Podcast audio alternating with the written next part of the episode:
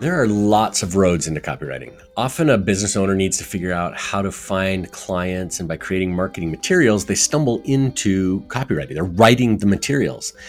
Often, they're not even realizing that what they're doing is copywriting. And when this happens, that person often has critical niche experience that really sets them apart when they decide to do copywriting as a business. Hi, I'm Rob Marsh, one of the founders of the Copywriter Club. And on today's episode of the Copywriter Club podcast, my co founder, Kira Hug, and I interviewed copywriter and speech therapist Lauren Hermann. Lauren accidentally found copywriting when she wrote a book and had to find work that she could do from home in a small town during the pandemic. Thanks to her background, she was able to quickly build a business that served other therapists in part because she understands the industry from the inside. This is a really great interview that covers a lot of ground. And I know I, I say this a lot. Uh, great interview. You got to stick around. But this time, you really do want to stick around, it, including a great story about turning rejection into a promotional hook. And like I said, I think you're going to want to stick around and, and listen to this episode all the way to the end. But before we get to the interview, this episode of the Copywriter Club podcast is brought to you by the Copywriter Underground. It is, I believe, the best membership for copywriters and content writers is the value that you get inside for the price, you will not find uh, a better opportunity. Let me just give you a quick idea of what you get. First, there's the monthly group coaching call where Kira and I offer insights and ideas and answers to your questions. We can give you advice about any kind of business or client or writing challenge that you have. Uh, I do a weekly copy critique every Wednesday where I give you feedback on your copy or the content that you've written. Uh, you can submit anything from uh, social media posts and profiles to website copy to sales page copy to email copy. I've looked at it all and I'd love to give you feedback on your copy as well. And we've just added a new monthly AI review where we share either a new AI tool for you to check out or a technique or a prompt that helps you do things faster or better using AI just to be a better copywriter, a better thinker, a better strategist.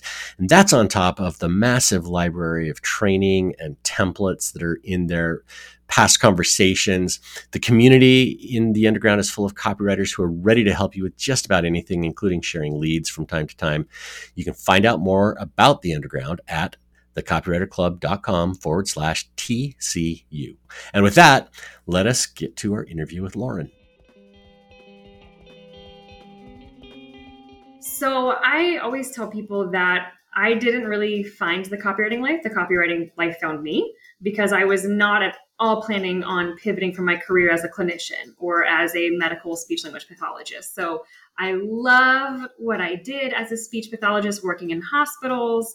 Um, and I mean, so much so that I was writing a book about our profession to raise more awareness around what we do as speech pathologists because no one really knows beyond like speech sound correction.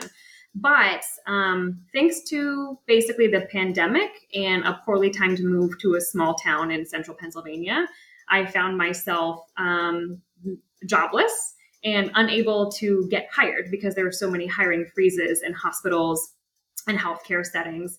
Um, so because of that, I had to get creative and figure out how to pivot so I could still find work. And I did do private practice through teletherapy. But again, because of the pandemic and Medicare restrictions, um, at that time, Medicare did not reimburse um, teletherapy for speech therapists. So it was actually illegal for me to provide teletherapy to my patients during a pandemic when they could only see me through teletherapy.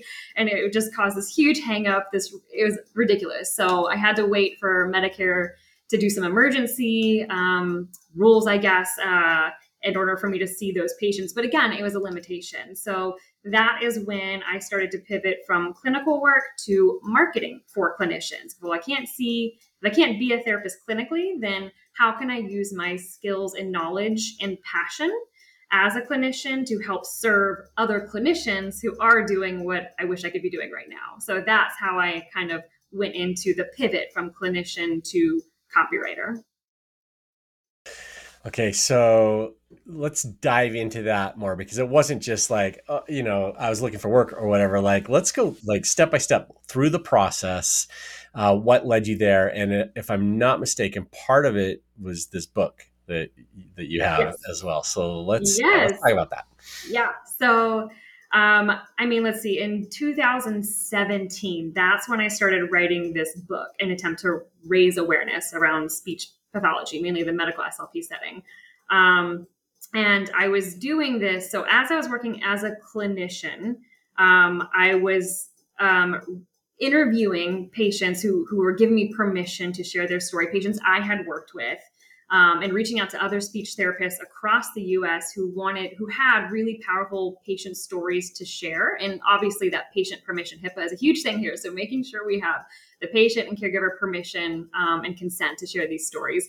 So, for three years, while I was working as a clinician, I was um, writing up stories from from patients I had worked with in the past. I was interviewing patients. I was interviewing people who weren't my patients but had worked with speech pathologists and they wanted to share their stories or they had really interesting and unique stories. so I had been working on this and I had started an Instagram account as a way to kind of start getting the word out there, start building a following, and start um, finding more speech language pathologists who had stories to share that would want to contribute to this book. Um, so the and the book's title is "But My Speech Is Fine," which is the most common response that we get as speech language pathologists when we introduce ourselves to patients in the hospital setting. Um, you know, speech therapy, but my speech is fine. I don't need you.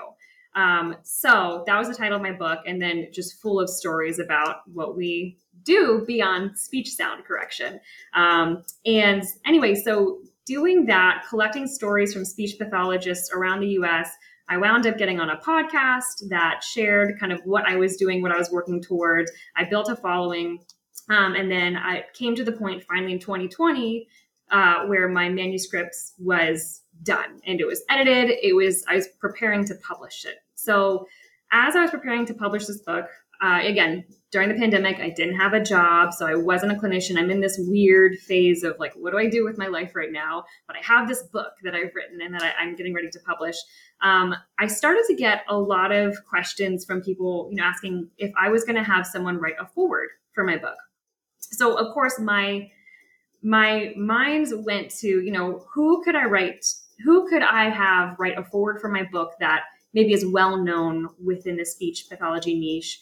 Um, or even bigger than that. Maybe you know the general public might even know who this person is. So I was like, go big or go home. So I really wanted this this physician named Atul Gawande, Dr. Gawande. I that was my goal. I wanted him to write the foreword to my book.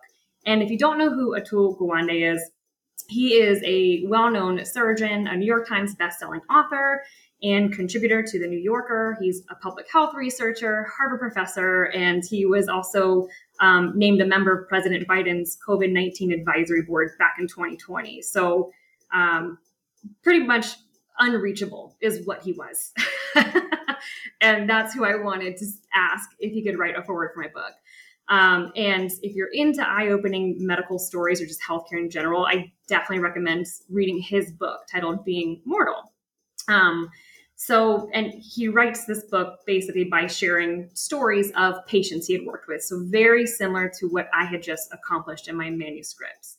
Um, so, again, that's who I wanted to reach out to is this famous surgeon slash researcher slash author, professor, political advisor that I had absolutely no business with and no reason to ever believe he would write a foreword for me, a young SLP in central Pennsylvania who was jobless at the time.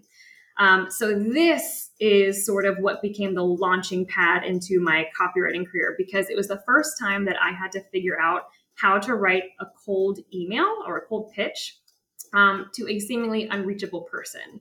Um, so I had to write an email that he would open and that if I was lucky enough, he would personally reply to me. So my first attempt failed because I had sent an email to an email account that was listed on one of his websites. Um, it looked like it was probably going to a PR rep or maybe wasn't being used anymore. I never got a response. So uh, this is where I had to get creative and do my research. So again, what copywriters do, but I just didn't know it at the time. Um, so I discovered that another very well-known uh, physician who has a large social media following and an online presence that he had Dr. Gawande on his platform once. Um, so one night I just happened to watch a Facebook Live or Instagram Live of this other physician, and he started to break out into different songs written by Sting. Um, and he talked about how much he loved Sting. So it was right around that time again that I was looking for a connection to Dr. Gawande. So later that night, I sent an email. I wrote up a cold pitch email to this other doctor who was on Instagram Live. And I made the subject line uh, say how you and Sting are alike. And then in parentheses, I put, and a small question. So basically, I introduced myself. I told him that I saw his recent live. Uh, I drew these unique comparisons between him and Sting um, sharing how the two of them are more alike than he probably ever realized. And then I somehow transitioned to my question uh, whether or not he'd be willing to connect me to Dr. Gawande. And I made connections in between there. Not only did he reply, but the very first sentence he wrote back to me was, quote unquote, damn, Lauren, you actually had my attention for this whole email, and that is dang near impossible these days. Um, and he wound up giving me a working email address for Dr. Gawande, um, which then I took you know the next step to writing the cold email for him so i realized like holy cow that really worked. The research process um, making sure the subject line was eye-catching and relatable enough for him to open it and then writing in a way that would make him want to reply to me. So i did the same as i did the first time for dr gawande where i dug into my research. I wrote something that'd be very relevant to him and his interests. Um, the subject line i wrote for his email was failures and fear-based medicine. Um, because I knew that's that's his mo. That's what he writes a lot about. So I introduced myself, my profession, my project, um, shared how I taught through failures and successes, which is what he did, um, and just really. I asked him a question about his work. So I didn't dive into the pitch right then and there, um, which is just exactly what I do when I first meet patients. I establish rapport before asking them to commit to something. Um, two days later, I got a reply from him, which was shocking. Um, he congratulated me on my work, shared some tips and perspectives based on that question that I asked. Um, and so that's when I followed up with a thank you email and if there was anything I could do to have him write a foreword for my book. Um, he replied the next day, which still shocks me because he's so busy and he kindly declined. So, but I don't see that as a lose at all. His exact words were, I wish I could, but I can't due to the volume of other commitments, which I know is just the kindest possible way to say absolutely not. and I respect him for that. but when I share this story, I often joke that I should tell people um, when promoting my book to read the book that Atul Gawande wished he could have written the foreword for. Um, and that was my first experience as a copywriter without even knowing that I was acting like a copywriter. That was kind of when I I started to realize that I might be pretty good at this whole email marketing thing. That's incredible, Lauren. I I think that shows so many things, and that you know, in that one story, why why you're so good at what you do. Which you know, Rob and I know what you've built and how incredible you are at what you do. But I think that's like, okay, this is this is what it's all about. It also is such a great reminder that as copywriters, marketers, like we have I hate to use the word magic because it's such an obnoxious word, but like we can, we have this key and we can unlock and open doors. It doesn't mean that's going to be an automatic yes, but we have this access potentially that we forget about, or we, the head trash gets in our own way and we forget we have the skills to open these doors and to make these connections with celebrities and incredible academics and um, researchers. And so there's such a powerful story.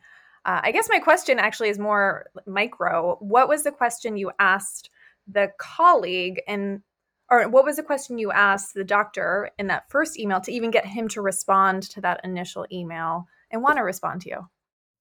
Um, well, I tried, I, and I tried to dig up this email. I was so bummed that I couldn't find it because I, I, had actually I had presented on this to actually a group of SLPs in the past about um, just mindset and how um, how to pivot basically. Um, so I couldn't find the email, but the question that I did ask, I, I had let him know that um, I saw that he had um, had Dr. Gawande on his platform once, and I, you know, wanted to know if um, he felt comfortable enough with making a connection with me. I shared kind of my goals um, and related it to what this physician was doing. A lot of these physicians that have a large followings, um, it's it's to raise awareness or to advocate for something within the healthcare field. And so that's what I felt like I was doing with my book because there are so many um, people across the lifespan who have no idea how SLPs can help, but these physicians totally understand, or at least the ones that I was talking to. Um, so kind of again making that connection of like, I love what you're doing. I'm also advocating. I happen to see that you had this physician on your platform. He is someone I'm really wanting to reach out to, or here's why. Do you feel com- comfortable making that connection um, with us? So, and he was totally open to it. He, you know, it was a really quick yes. Yeah, I also love this story. And I think the thing I like about it the most is how you've turned the negative into the positive. Like using it to, you know, to, to promote your book, saying, you know, the book that Dr. Gawande wanted or wished he could. like, even though, I mean, I, I, it's a little bit of a play on his response, but I think it's yeah. brilliant. And I think this is something that, uh, I mean, it's not just like, oh, how do we take rejection and, you know, thrive it's like how do we take these kinds of experiences and actually make them work for us? And i'm guessing there are probably thousands of copywriters who have had similar kinds of rejections and we've all looked at it and thought oh okay they're not going to help me or i you know no problem and and we've just let it go. But tell me like how did how did you see that as the opportunity that you could then use to promote your book which you know you've sold to you know your audience I don't know, hundreds of times, that maybe even more. Oh yeah. You know, what's interesting too, just again, to answer that question about the book. Um, I mean, the book, uh, I'm not even marketing it and it still gets sales every single day on Amazon.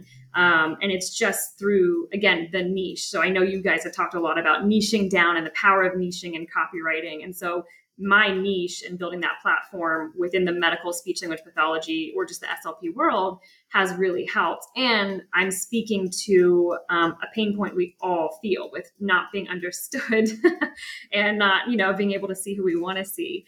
Um, so, and, and Rob, remind me of your original question. Sorry, I was following up on the second part there. Well, really, it was just like, like what was going your brain that made you see the negative and think, "Oh, I can I can actually flip this around." And, I, and that's probably not a great question because I'm not sure that that's even explainable. But it's just interesting to me that you saw that opportunity where yeah. others would not have seen it.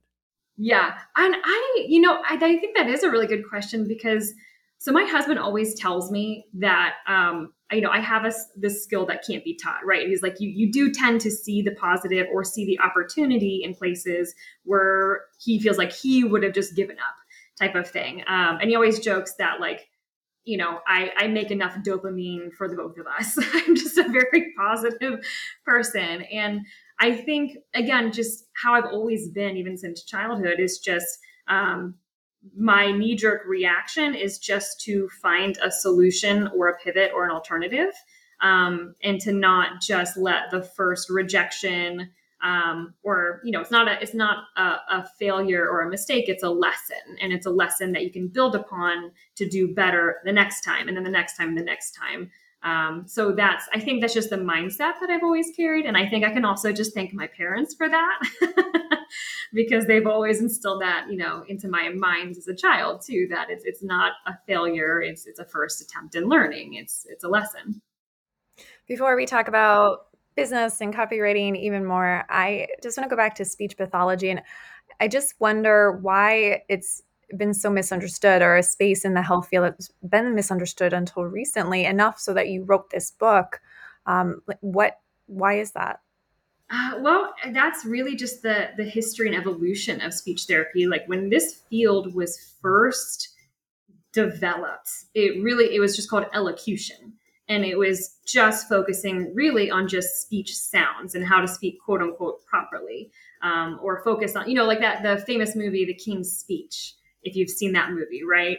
Um, and so that's what people are so used to thinking about, and also just our title um, no one calls us no one really knows to call, call us speech and language pathologists or speech therapists.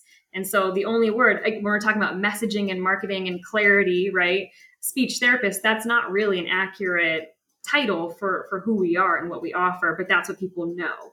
Um, so that's you know i think are the name of our, our profession and then just the history where we, we really the foundations of our field is, is truly just elocution and speech and then as time went on especially I think it was World War II when a lot of uh, soldiers were coming back with brain injuries, which would lead to language impairments known as aphasia, where they, um, you know, they would know what they would want to say, but they, they couldn't say it. Their, their, to put it in the simplest way possible, their brain wouldn't really communicate with their mouth appropriately. And they're all different types of aphasia and language impairments. But these soldiers were coming back home with language impairments. And so that's kind of what started to kickstart the pivot into now adding language and communication, not just speech sounds, lisps, stutters, but helping these soldiers and getting more medical. And then after that, we wound up adding swallowing impairments into our scope. And so it's it's you know our scope just keeps kind of broadening. Um, where even when I was in grad school, I didn't even fully know what I would be capable of doing or what was within my scope until I kind of found the area I wanted to focus in and then really niche down and focus on that education. So I think it's in part just the history of it, the name of our profession, um, and just how broad our scope is and how it continues to grow. yeah, I, I, don't want to make light of something that can be really serious, but I feel like there's a podcaster's version of aphasia where we're talking and lose lose the words, or our brains have the words, but you know we can't say them. I, you know, I don't know. Yeah, maybe there's a new condition that you can diagnose and, and define. or I don't know. and I know it's frustrating when that happens, right? Totally. Yeah. So, um, but while we're still talking about this, um, obviously there are some really direct comparisons between speech pathology and copywriting and a lot of commonalities, a lot of things that you do as a therapist that you, we also do as copywriters. Will you just talk through some of that? Yeah. So, um, kind of building off of what we were just talking about, right? As an SLP, we're constantly having to market ourselves. Like al- already, we're having to constantly educate and raise awareness and market our profession so it's much more clear than what the general public has a basic understanding of already. So we're already having to market ourselves naturally way more than probably some other professions that are out there. But um, first of all, both professions need to evaluate and investigate. So SLPs, you know, we'll look at uh, past medical history, current complaints, uh, patient goals, and then we'll actually assess, you know, the patient or the client. Copywriters will look at the past marketing history, current complaints or pain points, goals, and then interview um, clients and or customers. Um, so research is a must for both professions. You have to dig in to all of that information. Um, also, both professions need to develop a plan of care or what I like to call a plan of copy. So, in healthcare, we see the acronym POC for plan of care and, and, documentation. So, what's your POC? What's your plan of care? I still use that for copywriting. And even with my own team, you know, what's your POC? What's your plan of copy?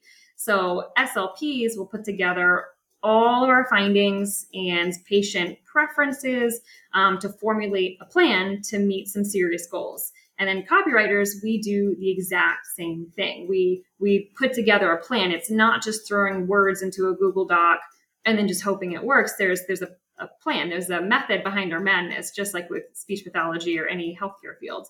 Um, both professions execute that POC. So SLPs, you know, we do our treatments, um, and then copywriters, we do our writing and both will use strategies, especially if it results in clear communication and achieving goals. Um, both professions will track progress and reassess or optimize. So, as a clinician, we'll look at objective and subjective data. So, objective data could be measuring someone's vocal intensity, seeing what the decibel level is. And then that subjective data would be how the patient's voice sounds, whether how does it sound to them and how would we describe it sounds, you know, to us in our notes. So subjectively, what are we hearing? Um, so their vocal quality. Um, copywriters might look at objective and subjective data like email open rates and click rates as the objective data, and then customer replies and opinions and feedback as that more subjective feedback. Um, and then finally, the general public really struggles to understand what we do, both SLPs and copywriters. Um, so we're both used to explaining our true scope of practice.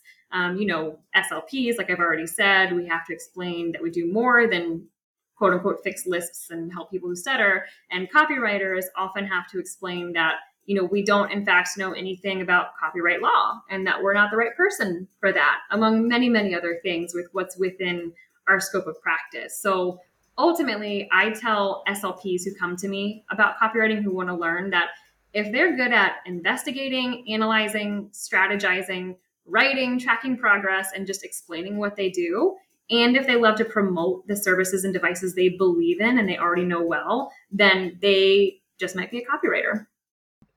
So, where what does that look like today? What is the state of the union uh, for SLPs? Is that a growing industry? Do you find that a lot of SLPs are shifting and moving into other fields, um, becoming copywriters and marketers? Yeah, that's a really good question. So, right, I think honestly, with the pandemic, I think we all saw, especially in just the world of healthcare, the compassion fatigue, the burnout, the lack of care that clinicians and healthcare providers really got, um, the risks that they'd have to take. And so we've really seen a huge spike in just burnouts. Um, and then we've seen sort of just this stagnant growth in salary and pay rate. Um, you know, especially in the SLP world, you know, we're seeing productivity demands skyrocket. We need to see more and more patients in a shorter amount of time, but our our pay isn't matching the demands basically. And then we're seeing Medicare cuts, which then affects how much the facility gets paid. Or as a private practitioner, when I did um, provide therapy, I was also a Medicare provider, so I'd bill Medicare. The number of times that you know I would get rejections and they wouldn't tell you why. So then just like the loopholes and everything you'd have to go for so that you could get paid for this incredible work that you're doing. Um, and more and more people are are seeing this. They're tired of not getting the help. Um, they're tired of feeling like they're not being advocated for. So I am personally seeing a spike in online discussion forums. There's a Facebook group um, for SLPs who want to look for alternative careers. You'll look on Reddit and you'll see it. It's not just you know specific to speech therapy. You'll see it in PT, OT, a lot of healthcare fields. Uh, my hus- my husband's a radiologist, and there's a growing radiology shortage. Um, so again, you're just it's a really sad situation right now. Um, so I am seeing a lot of people wanting to pivot um, to either something that is just um, allows them more freedom and flexibility, maybe to work from home. And a lot of people want to figure out how can I use my clinical knowledge my clinical experience and my clinical background in a non clinical way um, and get paid what I should be getting paid. Um, and so I tell a lot of people that copywriting is a great solution for that, or really anything, even on the online marketing space. I definitely want to come back to that and what you're doing, you know, with that audience. But first, I, I want to move back to where we left off your story. So, you know, you, you kind of realized that copywriting is a thing how did you go about finding your first couple of clients and actually building a copywriting business instead of a, a business in speech pathology? Yeah, I know that's a great question. Um, so while I was so again in 2020 when I couldn't find a job, um, I had actually been offered a, um, a position to be it was called the content director of a large online business for uh, medical speech language pathologists. And my role was to basically um, be the person that would reach out to other clinicians to see if they wanted to uh, put together a resource or put together a two hour webinar for this membership program. Um, so I was the content director, but I was also writing the weekly newsletters for the members there. So again, I had no idea that that was copywriting. So I would share the updates uh, if I were to look back at those emails now, I probably cringe because it was definitely not my best writing. Um, so that was technically, I think, my first job where copywriting was a part of it. Um, even though that wasn't my title, I wasn't the copywriter, I was the content director. Um, but while I was doing that and I learned about copywriting and I realized that I was getting that experience both in my cold pitch emails, right, in you know writing a book and then doing this this uh, this other job um, I got on Upwork. I created a profile on Upwork. And I knew that, you know, I know that's, I feel like people have a love hate relationship with Upwork. You know, people love to hate it. and I feel like, though, again, with my niche and my, my backgrounds, even though I couldn't say, hey, I've had years of experience writing, you know, email sequences, sales pages, and websites, and here's all the proof, here's why you should hire me. Um, I didn't actually need that because I just focused my profile description on my background as a medical speech language pathologist, my background working in hospitals, um, serving patients, and having that level of, of empathy and awareness of how to speak to patients and people in the healthcare niche. Um, and that really helped me land my first, I'd say, three projects. One of them, I actually, um, a person just DM'd, she sent me a message. She just gave me the job. I, I, didn't apply for it. She didn't even send me a message to ask questions. I just woke up one day and I had a, a contract waiting for me in my Upwork profile. Um, and so I messaged her and I asked her, did, did you mean to do this? Like, hi, my name is Lauren. I, we haven't met, haven't formally spoken yet. I see this opportunity. Did, did you want to interview me first before just offering me the job? And she told me, no, I read your profile. Um, I the the project I need requires somebody who has the ability to um, speak, um, you know, empathetically and have trauma informed language you know at the forefront of their minds. And based on what you wrote in your experience i already know that you're the person for the job. Um, and so i was able to work with her which was incredible. And i think that was the push that i needed to to believe that like okay i do have the ability and the skills to really dig deeper into copywriting because it's so easy to be it's so easy to get stuck in the cycle of like i need more experience i need more experience and i, I need the proof before I can actually call myself a copywriter. Um, but here this woman was who didn't care that I really had no copywriting experience to show her. It was just my clinical and medical experience and the way that I, I wrote in my profile too. Okay, I I'm kind of jumping back to hospital life because I feel like that's I'm always intrigued by um, different clinicians who work in hospitals, and I imagine it's so dramatically different to what we do as copywriters, but also maybe maybe not that different with empathy and um, processes. I guess it's a two part question. I don't know if it works together, but what was that experience like for you working in a hospital, and what did you pull away from that that may help how you think about business and operating in your business today? There's oh, another question, so, but I'm just going to hang on. I'm going to just hang on. so I I loved working in a hospital. Honestly, that was my heart was happy. I looked forward to going into the you know acute care and um, because, there's such a at least in the hospitals that I worked in. I know this is not the case for everybody. I recognize you know there's a lot of burnout. There are a lot of um, SLPs who work in hospitals that um, you know the the the way that their jobs are managed, they're they're mismanaged and they're just overwhelmed and overworked. But in my experience, when I worked in hospitals, um, I really, really just got excited to be a part of a team. So I would join rounds with nurses and physicians and dietitians and respiratory therapists. So we'd all come together as a team and we would discuss each patient in the morning. So we'd go over, you know, again, why they were admitted to the hospital, what their past medical history was, and what the most recent changes are, and then what's the plan of care. Um, and then to relate that back to how that has prepared me to own and operate a copywriting agency, a small copywriting agency. It's I I, ho- I host um, monthly team calls, you know, with my team right now.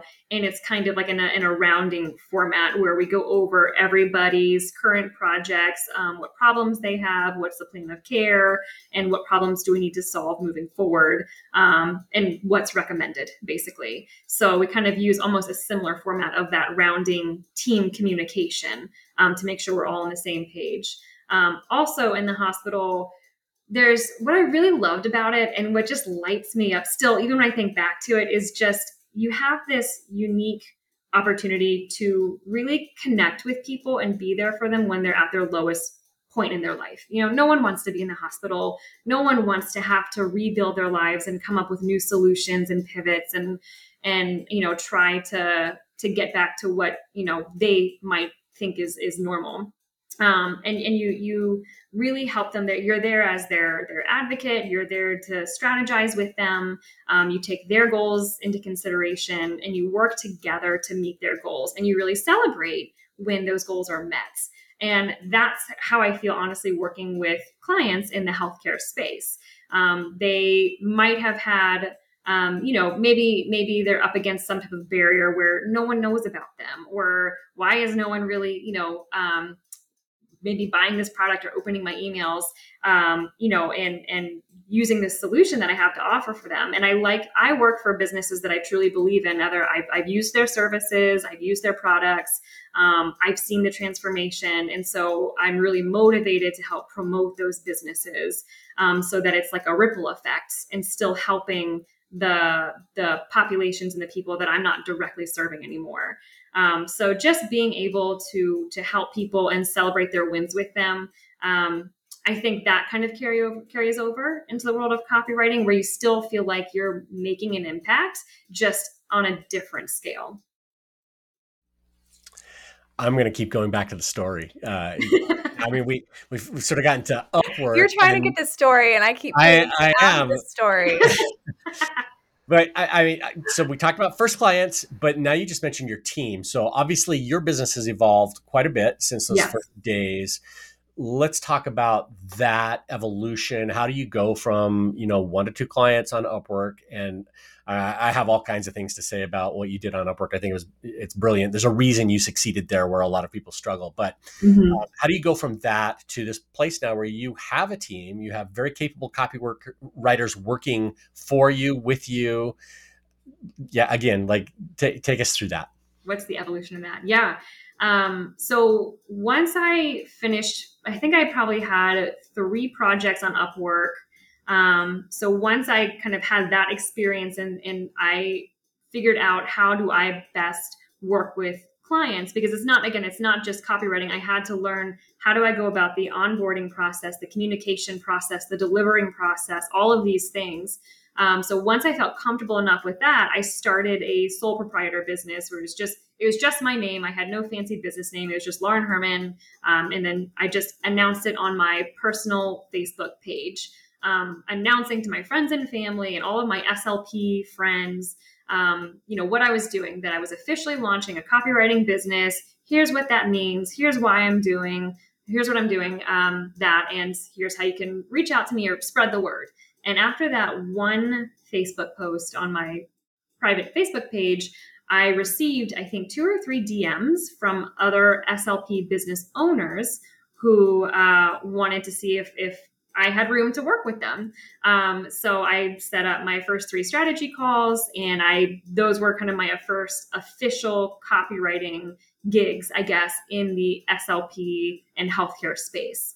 Um, so with them, that's when I would write new, their e-newsletters. Um, I wrote a sales page for one of them, um, and really focused mainly on newsletters and I think one website update.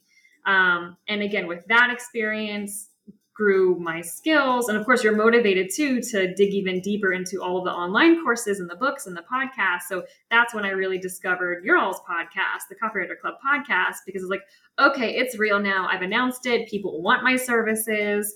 Um, I, I, really need to make sure I know what I'm doing. So um, that's when I really dug into all the education that I could get my hands and my ears on.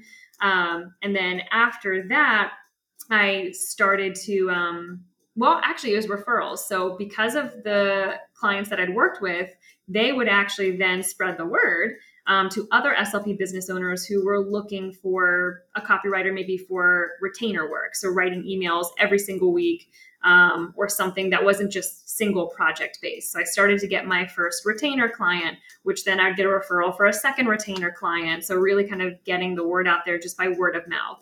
So, I never paid for ads. I never really did any paid marketing whatsoever. I just started by posting on my Facebook page. And then I started to post a little bit about it on my Instagram page.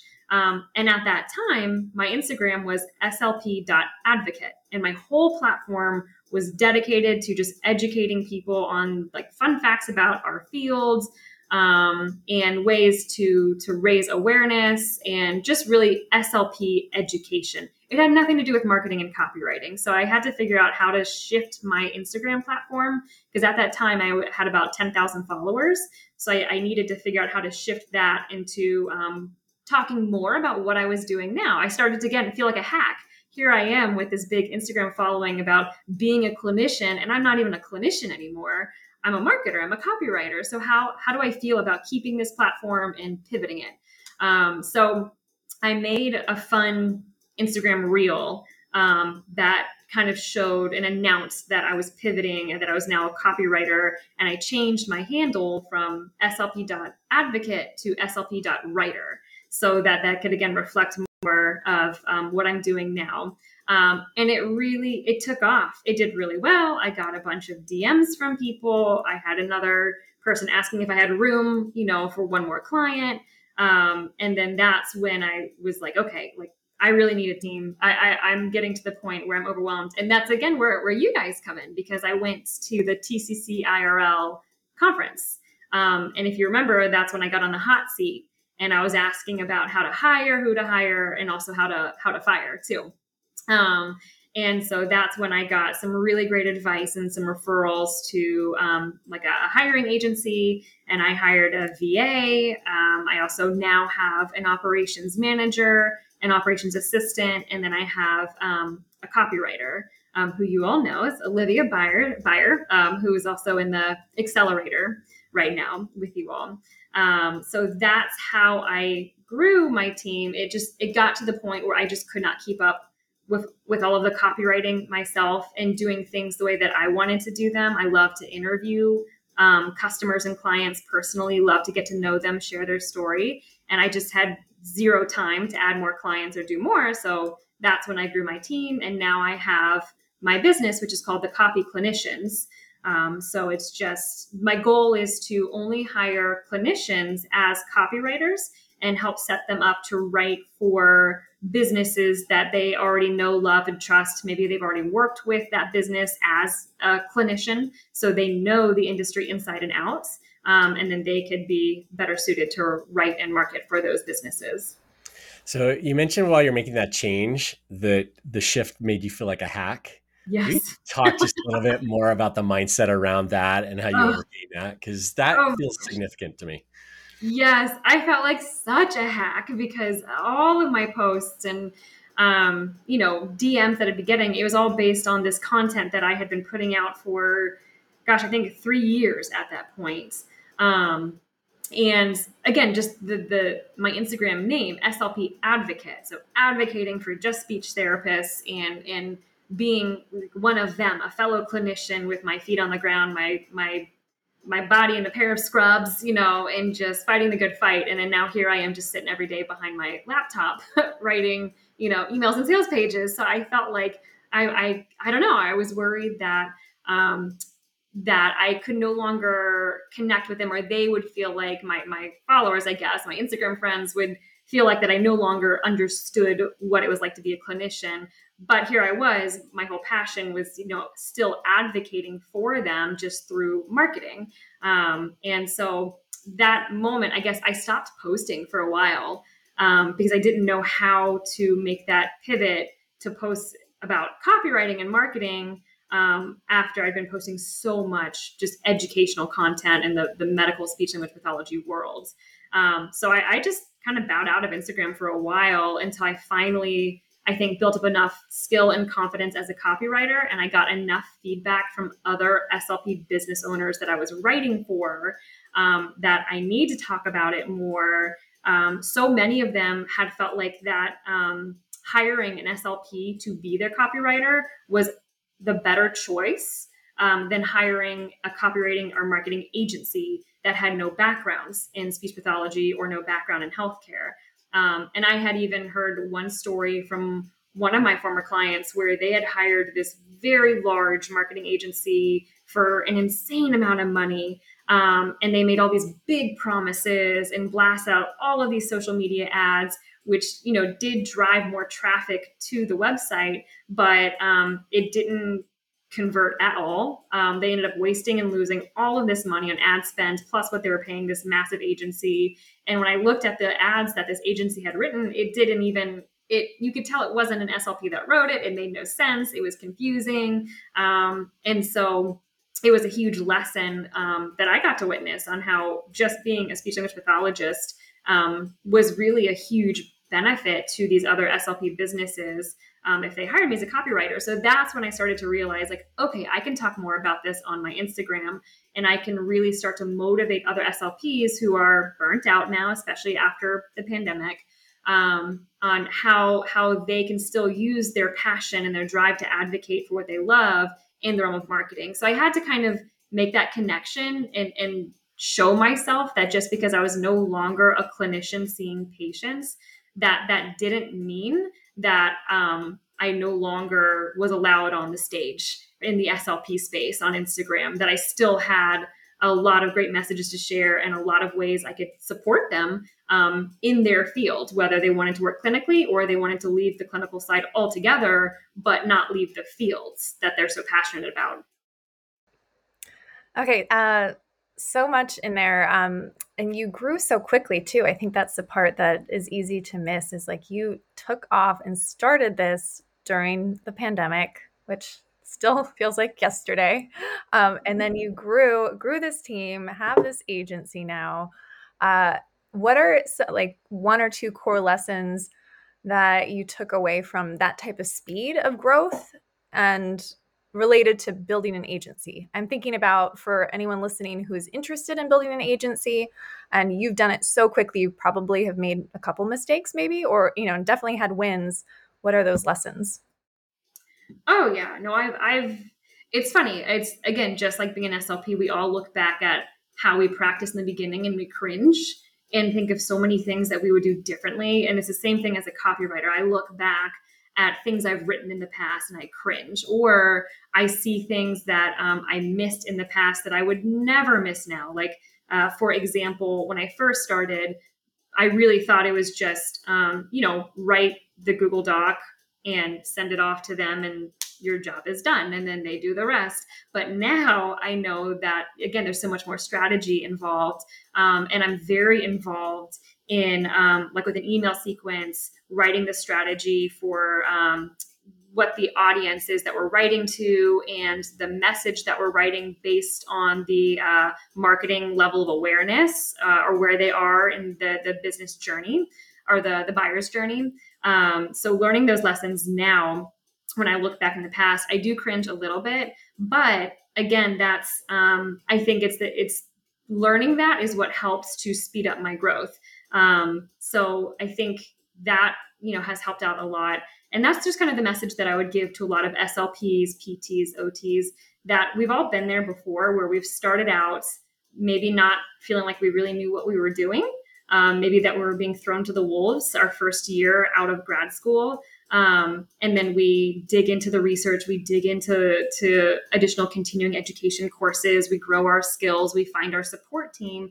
That's exactly what I did when I first started out. I found my support team, which was really the Copywriter Club, um, Copywriter Underground, listening to y'all's podcast, taking courses, and finding other copywriters that I could really connect with and learn from. Um, and then just leaning on that and then leveraging that to grow my skills as quickly as I did. Um, and I think I also learned that it's okay to um, to to start something when you don't feel like you're 100% ready to start it. Um, I know with for SLPs, kind of the stereotype is that so many of us are type A, we're perfectionists. Um, we want to make sure everything is just perfect before we launch into the world. But had I done that, um, I, who knows? I'd probably still be an Upwork right now, to be honest. if I had if I'd stuck to that type of pattern of thinking.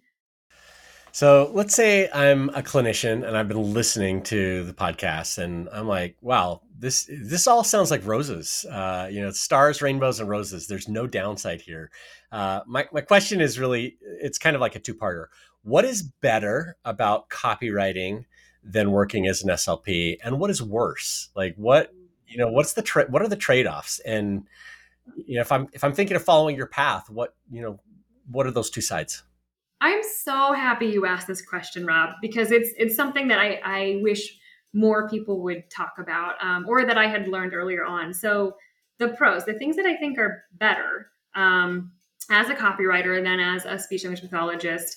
Um, well, I get to work wherever I want. So um, you know, I was recently in Brooklyn and I just bring my laptop to Brooklyn. I found a really cool coffee shop and I got to write some emails there, send it off and get paid for it. Or Um, I've, you know, ta- I've worked in London and Bogota. Like you can still travel the world and take your work with you. You don't have to worry about um, getting denied time off. I think that that is that's a huge huge benefit. Is I don't have to ask someone else if I can take time off to travel. Um, also, that I can set my own schedule. So I work much better early in the mornings than I do late at night. So for me, um, a lot of people might think that this is just absurd, but I, I will wake up at like 4:30 in the morning, um, and I'll have my pot of coffee, and I love doing that because no one else is awake, so I'm not going to get pinged by all of my clients or anyone else, and my brain is just on fire in the morning. So I'll get most of my creative work done in those quiet hours of the morning, um, and I can take a break to go to the gym and meet my personal trainer and get an, a workout in at like 8 a.m. if I want to. And I've already finished some projects. Like I already feel accomplished by 8 a.m. Um, so those are some really great benefits. Another benefit is that I get to set my pay rates. So I'm not bound to um, Medicare or Medicaid reimbursement rates. I'm not bound to what a hospital is going to pay me. When I got my uh, let's see, after I'd finished my clinical fellowship year as an SLP. So you graduate, you do one year of clinical fellowship training, then you get certified. So you would think after you get certified, you would get paid more. But in my experience, we had moved and I had gotten my first job outside of my clinical fellowship, and they wanted to pay me $5 an hour less than what I had received as a clinical fellow. They wanted to pay me, it was so low, it was like $27 an hour um, to go into this hospital. And I mean, really provide this, this life altering care um, for these patients. And it was just so absurd, but that's what I was up against. Um, so I had to fight hard to at least get $32 an hour. And it was a hard fight to get that. Whereas now, as a copywriter, I don't work hourly. I don't do that pay pay schedule anymore. I do based on my projects um, and deliverables. And um, honestly, I am making more as a copywriter than I ever did as an SLP working in the hospitals, um, which is pretty wild to me. And um, I'll be honest, I was even a little bit frustrated with that when I got my first Upwork client. And I was like, I can't believe I just made more money writing, uh, you know, some cold emails for this client than I did like, when I would actually provide the services that I'm promoting. Um, it, it, frustrated me at first. I had to get over that. I was a little bitter Betty at first about that. Um, but I do. I, I, get to make more money as a copywriter than I did as an SLP. Um, and also, I think for me, a benefit, something that I like um, that's just, I like more as a copywriter than I did as an SLP is that I really get to meet kind of more walks of life. I'm, I'm working for businesses all over the country now, some of them even overseas. And so I get to interview people all over the country and overseas. And for me personally, I just love talking to people. I love getting to know people. I love sharing their stories. And I get to do so much more of that now as a copywriter.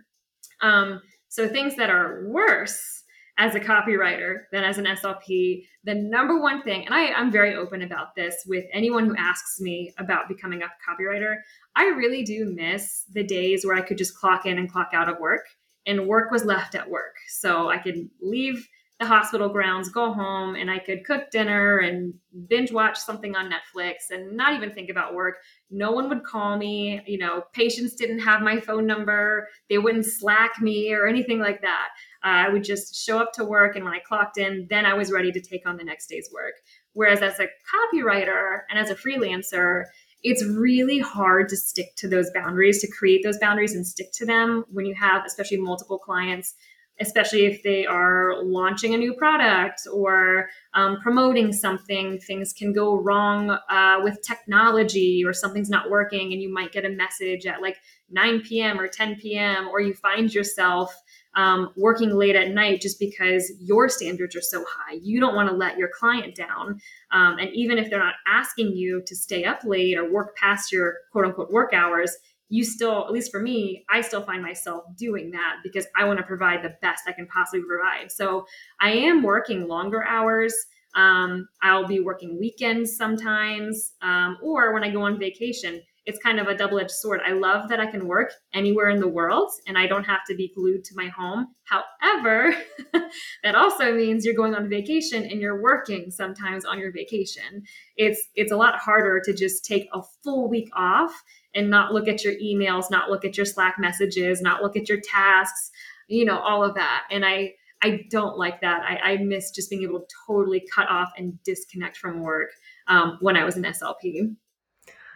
That all feels so real. I feel like you just took me on a roller coaster of our yeah. lives as copywriters, where I was like, "Yeah, this is why it's great. Oh, this is why it's so painful, but this is why it's great." And uh-huh. I miss I miss when I used to look forward to the holidays. Not not the big holidays, but like the occasional holidays where you'd have work off and I was so excited when I was working for someone else and now I'm like but I still kind of have to work today because there's still things that need to get done. So, and my kids are home. Um, but yeah. it was also a good reminder what you shared and what you started sharing about all the positives because I think it's easy to forget, especially when you've been at it for a couple years or more. Um, I think it's easy to get a little jaded too. I know I have, and forget all the benefits that we do have where we don't have to ask for time off. We can take time off whenever. Maybe that means we're working until midnight, but we have that choice and we can choose what to charge eventually when we get to that stage. And so just hearing you speak about it kind of reinvigorated me like, oh yeah, this is why this is why I do what I do. Uh, so my final question for you is um, is a selfish question, but you know we are working with you in the think tank. We worked with you in the Copywriter Accelerator. I'm just curious from your experience so far in the think tank, you know how it's helping you, or even just like how other writers may want to think about something like the think tank and how it could help them. Oh yeah. So with the think tank, there's so many things I love about the think tank. Um, it's so okay so for example so just yesterday i had someone from the think tank reach out to me because she is someone who has created many courses and she you know had heard that i am creating a course about copywriting for clinicians and so i connected with her and the two of us were just able to talk bounce ideas off of each other. And she had introduced me to new tools and resources that i had never heard of and just her support. And i feel like when you're in the think tank you find so much of that. Um, you get new ideas. You can ask for honest feedback, which can be really hard or daunting to find if you're not in something like the think tank. Like I'm not going to just post my my emails on you know a public Facebook page and then ask for all of Facebook to critique my email. Even if it's a copywriting page, I'd rather have it in a small, tight knit group I trust and that I know um, hold you know a, a high bar for their skills and they have knowledge and lessons to offer to me. Um, and you know the there are the modules and the courses that you guys have inside the think tank that you have access to um, which i'm really trying to dig through to continue to expand upon my skills. Um, and i really love how it's not just copywriting. Here's how to be a copywriter. Here are technical lessons in copywriting. It's also here's how you get discovered here are business systems and processes to consider um, ways to fine tune your your processes and systems and also mindset how to get out of your own way because that is such a big thing um, for a lot of copywriters. And so i love being able to have access to so many resources and so many brilliant and kind people i can trust um, to help me with all of the pieces of not only my business, but my skill set as a copywriter. Yeah, I love that. That's a great answer, Lauren. Thank you for that. My last question for you you mentioned your course that you've been building, you've been working on. Tell us about that, who it's for, when it's going to be available, and then just let us know when it's, uh, you know, when we, what we should do to, to be on the list so we can sign up. Yeah. So um, this course, it's just, it's not a fancy title or anything. It's just copywriting 101 for clinicians. It's very straight and to the point, but it's it's geared towards clinicians, mainly PTs, SLPs, and OTs, just because that's where my experience lies, and it's really the, the crowd of people that I surround myself by the most. So it's an introduction to the basics of copywriting for PTs, OTs, and SLPs, um, where we'll really talk about sort of what copywriting is, what the different types of copywriting are, um, projects that you can take on, um, going beyond just the writing skill, but also what we talked about earlier with like strategizing, um, and how to to really be that that guide for clients when they're looking for a copywriter. But it also takes into account um, very niche specific marketing guidelines that we need to follow. So for speech therapy, a lot of the clients that I write for, I have to follow the um, the ASHA guidelines or the American Speech Language Hearing Association guidelines because I'm writing for maybe a course they're putting out that um, our governing body, that ASHA, um, you know, is is helping to promote, or it's it's um, available for their continuing education units. So I have to use their guidelines to make sure I follow specific wording regulations when I talk about ASHA CEUs. So we'll be going over that, and of course HIPAA considerations. So it's very much geared towards clinicians um, who want to use their clinical experience and knowledge in a non clinical way. They love to write and they want to write for other clinicians or other clinician owned businesses. Awesome. Um, and it's available when? So the goal is to have it available in January of 2024. So okay. I'm going to launch it right around New Year. Um, and I do have a wait list available. The um, the link isn't really the shortest link that's out we there. Can, we can link to it in the show notes, um, just in case somebody you know is, is, looking for it. I know that's maybe not the easiest place to find the link. So where else can they connect with you uh, to to maybe get on your list or or maybe even reach out to you directly for that? Yeah. So, um, really, the easiest way to connect with me is to find me on Instagram at slp.writer. Um, so, and you can send me a DM. Just send me a direct message, and I would be happy to connect with you. And also, if you just go into the link in my bio at slp.writer, you'll find the link to get on my um, newsletter, and I'm going to be putting the waitlist on that link as well. So, if you just go directly to my Instagram account, you can get on my newsletter and get on my waitlist for the course. Perfect. Thanks, Lauren. This has been uh, really eye opening in a lot of ways uh, about copywriting in your business. So thanks. Thanks for that. Yeah. Thanks for having me. I love talking about this. I love being able to discuss my two passions of speech language pathology and copywriting. So this has been great for me. It's, it's awesome. Yeah. That's the end of our interview with Lauren Hermann. I want to expand on a couple ideas that we've talked about with Lauren just to give you a little bit more to think about as you apply some of these ideas into your own business. At some point, maybe we're going to have to call this something like Rob's Takeaways or create some kind of fancy uh, music or something here. But for now, we'll just stick with this is some of the stuff that I want to draw an underline under. It, it, strikes me Lauren's book title, she mentioned at the top of the interview, um, but my speech is fine. This is something we hear from a lot of clients, but my copy is fine, or from people who need help, but they don't actually know they need help because they think that what they've got is good enough. Maybe they even think that it's good and it's not good. I don't know. But there is a challenge in helping people see that what they have is not fine. And I haven't read Lauren's book. Um, I, I, know it's uh, a play on a lot of the experiences that she had as a, a speech therapist somebody maybe someday will write uh, the book, but my copy is fine, and fill it with stories of clients whose copy was not fine. But this is an opportunity for us as copywriters when we see clients who have copy or potential clients who have copy that isn't good, that is not serving them well to help them by showing them a better way. Now, I'm not saying, you know, we criticize, we, we tell them, hey, this is awful, it's not working. Oftentimes it, it may not be great, but it could be working. We don't have that information. Um, but there are other ways to approach clients and help them see that what you can do as a copywriter, as a strategist, or a content writer uh, can help them grow and do things better. Uh, another thing that Lauren, uh, I just I love about her story is the story uh, about Dr. Gawande, who she wanted to write that foreword, and when she got that rejection, I know I, I mentioned this as we were talking, but just turning what he said, you know, I wish I had the time, but I don't, into a, a positive. She gets a negative response, but it's an opportunity to promote her book and being able to turn that what he said you know i wish i had the time but i can't into the you know read the book that dr gawande wished he could write the foreword to is brilliant. It's a great idea. It's a, a great example of turning you know the negative into a positive opportunity. But even more so she described the email that she sent to the other doctor to you know create that connection opportunity. And this is a great example of the goat email the goat email that we talk about in the p7 client attraction system. I'm not going to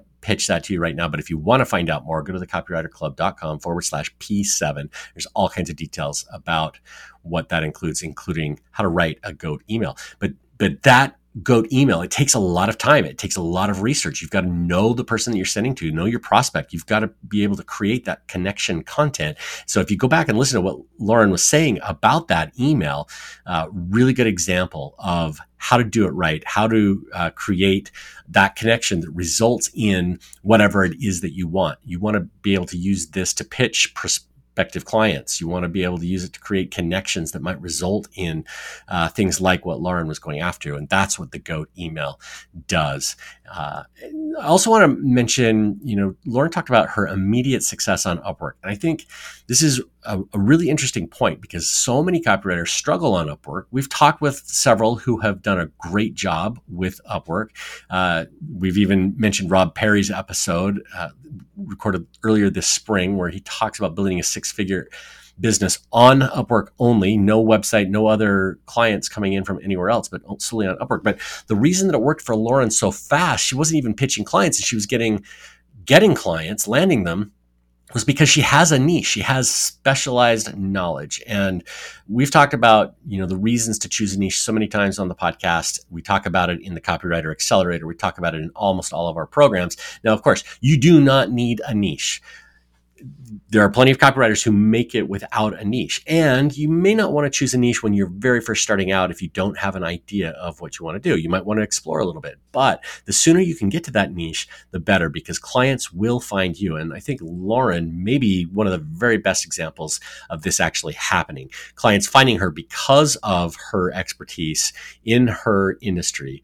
Uh, now, her, her situation is a little bit different. A lot of people don't have that same background that she has as an SLP, as a therapist but we all can develop deep expertise, know how, knowledge within a particular industry, or if it's not an industry that you want to niche into by using a particular voice or a particular deliverable, there's lots of different ways to niche your business. The sooner you can get there, the more clients will find you and the more money you'll make. And uh, we've seen that. Uh, we've you know seen that proven in our annual salary survey that we've done every single year copywriters with a niche make more money than copywriters without.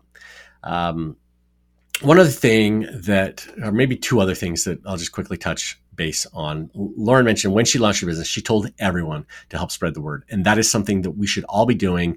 Even if you've been running your business for a while, we still need to get in the habit of telling people what we do, who we help, the problem that we solve, so that when they meet people or they you know have the opportunity to talk to people about what you do make it really easy for them to say oh you know my friend lauren does that. My friend rob does that. My friend kira does that.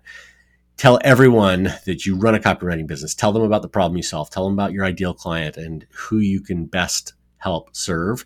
And don't only do it once but tell people over and over. Make them say you know uh, yeah i get it. I know. Uh, because letting people know, spreading the word is part of getting the word out there that you do the thing that you do. And then last thing I'll touch on is just the conversation we had around, you know, when Lauren made that shift into copywriting that she felt like a hack. And I think this is really common as we start out, especially if you're shifting from somewhere where you've had a specialty, where you've been an expert into a new specialty, uh, where you're now learning and you're certainly not an expert. So going from you know, speech language therapist to copywriter, or going from wherever you were to wherever you want to be as a copywriter, a content writer, a strategist, a consultant, whatever that is there's this period where you've got to learn and you do feel a little bit like a hack. And in fact, after a year or two of experience, you're going to look back on the work that you do and, and maybe laugh. Maybe, you know, it was kind of hackish, but you can't develop that niche domain, that, that knowledge without going through the process. And we all do it. Uh, the sooner we can get through it, the better. That's why you know we've created courses as part of the Copywriter Club. I know there are other resources out there that you might want to check out but it's important. It matters.